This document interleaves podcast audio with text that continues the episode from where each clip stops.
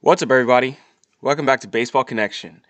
So, today I want to talk about Billy Wagner. So, some of you may have heard of him, and some of you have never heard of Billy Wagner. So, I'm just going to go ahead and tell one of the more interesting stories I've ever heard about one of the greatest relief pitchers of all time. So, Billy Wagner was a left-handed pitcher. I say was, but I mean he he finished his career in 2010, which is really not that long ago for some of us who were still watching at that time.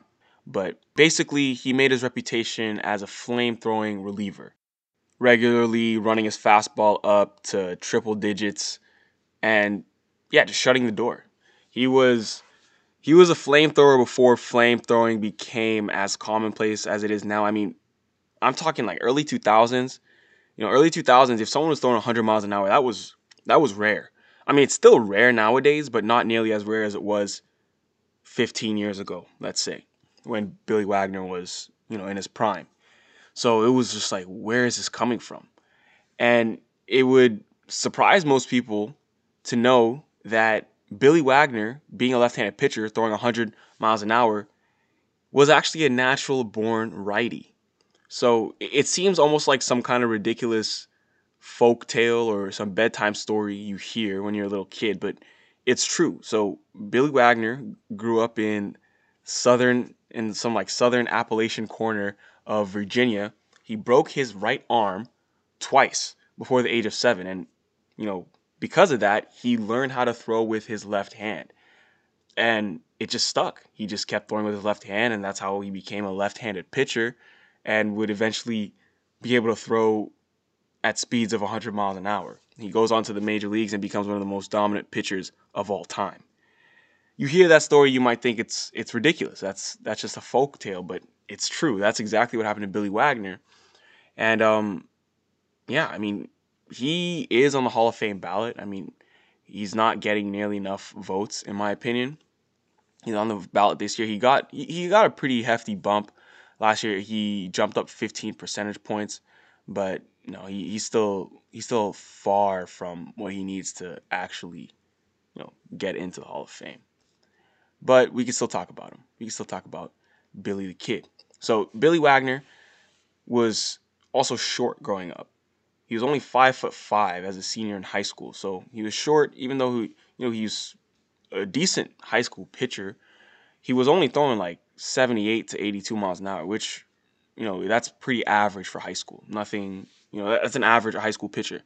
So for that reason, not many college coaches or pro scouts paid attention to him. I mean, no D1 schools were interested in him because who's going to be interested in a five foot five lefty throwing 80 miles an hour? Of course not. That's just another regular high school pitcher. Same thing with pro scouts, obviously. So he goes to a Division three school, and once he gets to the Division three school, Ferrum College in Virginia. That first year at school, he gained 40 pounds. He grew two or three inches. He had a growth spurt, and you know that took him up to well, they say two or three inches, but um, he finally would end up being five foot ten. So that took him up to like five eight, and then he would continue to grow throughout college, and you know he would end up being five foot ten as as his like adult height. But that huge growth spurt that he went through in college is what did it for him. Then his fastball went from like 82 to 92 miles an hour his freshman year of college. And he just became a strikeout machine. Obviously, that velocity plays at the Division three level. You don't see many pitchers throwing in in the low 90s in Division three baseball. I mean, of course, there are guys who who do that, but not many. And he just started to strike guys out at a laughable pace. I mean, he set an NCAA record. It's still a record today of 19 and a third strikeouts per nine that's that's crazy. And he also had a no hitter where he struck out 19 batters in that no hitter. He finished his three year college career with a 17 3 record and a 1.63 ERA. He was actually inducted to the National College Baseball Hall of Fame last year. So, in the 1993 MLB draft, the Astros took him with their first pick, and he would make his major league debut just two years later. So, you could see just fast track.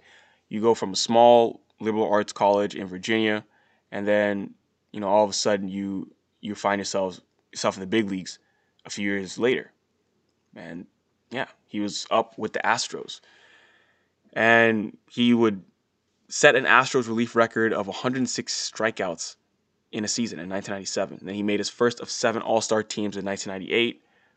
I mean, this was all with his quote unquote weaker arm. This is his off arm. He only, he only started throwing with his arm when he was seven years old. And yeah, so that's that's basically how Billy Wagner became, you know, a household name. Just crazy when you think about it. But yeah, uh, he retired and you know he left baseball in 2010 at the age of 38, and he actually put together a very strong season that year. 37 saves, a 1.43 ERA, and he struck out the last four batters he faced. I mean, he probably could have played a couple more years, but you know he had a desire to spend more time with his kids and coach baseball, which he still does today at high school at high school in Virginia. So it's like you know you have this country kid who who lived uh, a great professional life, and now he's just having fun giving back to his community coaching high school baseball. So that's the story of Billy Wagner. Hope you guys learned something today. Seems like a folk tale, but it's not. It's a true story. And yeah, so that's all I have. But if you enjoyed this, please share it with someone who you think would be interested, and we'll see you next time on Baseball Connection.